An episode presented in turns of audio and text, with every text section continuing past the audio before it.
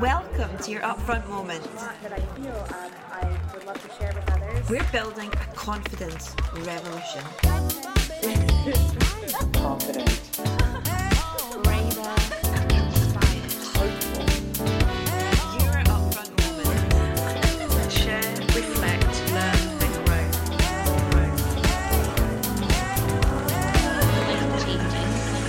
Here to change confidence, not women.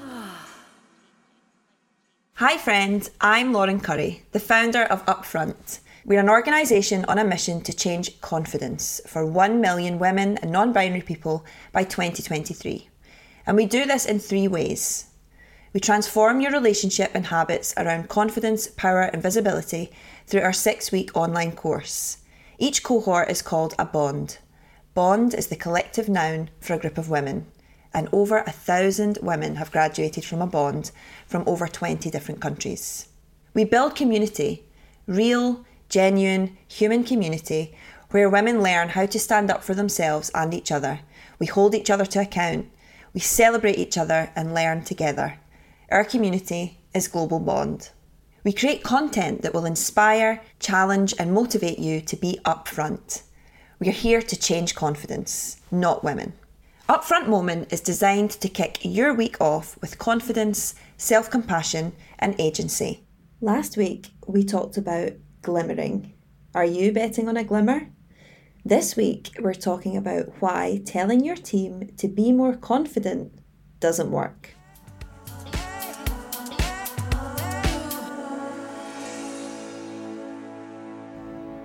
Why telling people to be more confident doesn't work. Have you ever told anyone to be more confident? Has a manager ever told you to be more confident? Today I'm going to tell you how to inspire confidence in your teams and others. That isn't just telling them that they need to be more confident, because that doesn't work. Selling and inspiring confidence in others is part of the work of leadership. And if you're noticing issues in your team, it may be time to up your game. If you've noticed someone has a confidence problem, you may think you're doing them a favour by pointing it out, but you're probably making it worse. As the founder of Upfront, an organisation dedicated to changing confidence, I am no stranger to the complexity that confidence brings to the workplace. I recognise the role external barriers play in keeping you feeling like your team have low confidence. And let me tell you, leadership and organisational culture are top of the list. One of the problems is we have been judged for so long against one definition of confidence. And that definition is too narrow to include all the value a person can contribute. So it ends up being an excuse to perpetuate sexism, racism, and other prejudice, where anyone who isn't a white, straight, cis man is punished for showing confidence and has their own unique set of skills and their own special version of their confidence completely overlooked. But I'm here to help you. By the end of this episode, you'll have some great tips for talking to your team about confidence in a way that will work.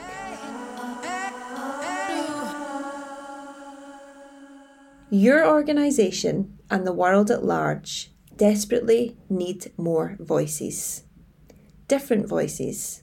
If you want to make change, and research has shown time and time and time again that a diversity of voices leads to more creativity, higher employee engagement, and increased productivity. Confidence is a vital part of the solution.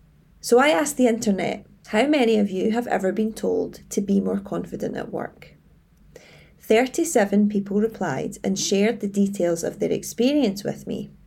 27 identified as women, 5 as men, 45% were told to be more confident by someone from the same gender, 37% were told to be more confident by someone from a different gender, and the rest couldn't remember. So, you want to know what this means. What do these numbers tell us? Well, the patterns from this data show that while you might mean well, what you say can actually have a negative effect on your employee. Here are four examples. You don't want your team member to look weak in meetings, so you might say, You're too nice. The result is the employee feels belittled. the person at the receiving end of that message thinks, I'm not good enough to be in this room. You might want somebody to talk more. So you might say, Speak up. The result is the employee is confused. And they might think, I don't know what that means. What does speak up mean? You want your employee to stop appearing anxious. So you say, Don't let anybody smell your fear. The result, your employee is angry, anxious, sad, maybe even ashamed. And they think, I don't know what action to take here. I don't know what to do next. You might want them to sell themselves better. So you say, be louder, take up more space. The result is your employee feels determined to look for a systemic cause. They might think, this is my fault and it's my responsibility to put it right.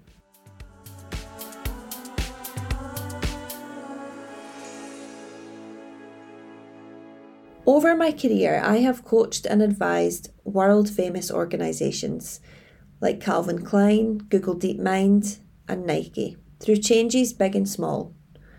Most leaders I meet are desperate to do the right thing and really help their teams thrive. It's about approaching it in a constructive way. So, here are my top tips for talking to your teams, and this applies to your friends too, about confidence in a way that will really work. Number one, start with culture. What kind of culture does your organisation have? Culture can be invisible because most of it is anchored in unspoken behaviours, mindsets, and social patterns. Leaders shape culture through both conscious and unconscious actions, and sometimes with unintended consequences. First, you have to become aware of the culture that operates in your team and your wider organisation, and then you can start to think about an aspirational culture. When it comes to confidence, your focus should be on building an inclusive culture where everybody feels valued. Here's something you can try. An easy way to start building an inclusive culture where everybody feels safer to contribute is to speak last in meetings. If you're the person in the room with the most power, speak last. When leaders withhold their own opinion until the end of a group discussion about how to approach a problem, team members are far more likely to suggest a wider array of alternative solutions than if the leader had spoken first. Tip number two learn the rules of giving and receiving feedback. As a leader, communication is not about you, your opinions, your position, or your circumstances. It is about you helping your team thrive. It's vital you understand how to use feedback as a tool that improves and empowers everybody you lead. So, a flippant or vague comment about confidence can be destabilising. Avoid it. So, try this give constructive feedback using the star and wish method. When you see something that needs to be addressed, follow the format I've noticed that, insert a positive observation, behaviour, or habit, and I wish you could bring that insert an event, time, or frequency to encourage that positive attribute. So, for example, I might say, I've noticed that you bring such positive energy to our team meetings. I really wish you could bring that same energy to our client pitch next week. Tip number three is to ask questions. It's your responsibility to understand your team's relationship with confidence the very best you can. And the best way to do this is to ask questions. And most importantly, really, really listen to what you hear. So your questions might sound like Talk to me about confidence. What does that mean for you? What helps you to feel confident in this team? What hinders you from feeling confident in this team? Whose confidence do you admire and why? So here's something you can try. Get your team around a table and talk about confidence. Work your way through these questions. You might want to share a little of your own journey with confidence and what you've learned along the way. So, no matter what your story is, the feeling and trust that comes out of role modelling curiosity will make future conversations much easier to have. Of course, the very best option is to enrol your team in an upfront corporate bond, a bespoke six week online course and community tailored to your organisation.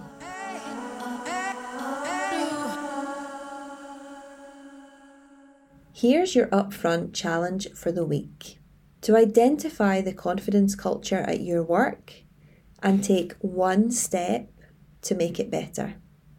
If you're an employer or a manager, be honest about the part you play in building a confidence culture at work.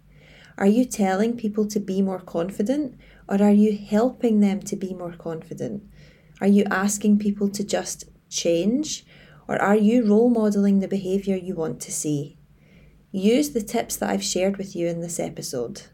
If you're an employee, remember that confidence to speak up isn't something that you're born with, it takes practice. Start small and go from there. For example, during meetings, if putting your own idea or your own views across feels too scary, begin by asking questions, and this shows everybody in the room that you're paying attention and that you care. So, what do I want you to take away from this episode? Building confidence in your team and yourself is an ongoing process. It's about culture, praise, trust, feedback, and openness. So, when will you have a conversation about confidence at work? Thank you for listening, friend. Let me know how you go with your upfront challenge. And tag us at Upfront Global, tag me at Lauren Currie, and let me know what you took away from this moment. And of course, please let me know if there's any topic you'd like me to cover next. Don't forget to sign up to our weekly newsletter. Every Tuesday, we send over 4,000 people all over the world links, insight, and inspiration that will leave you feeling ready to take action. Bye, friend. I'll see you on Monday for your next upfront moment.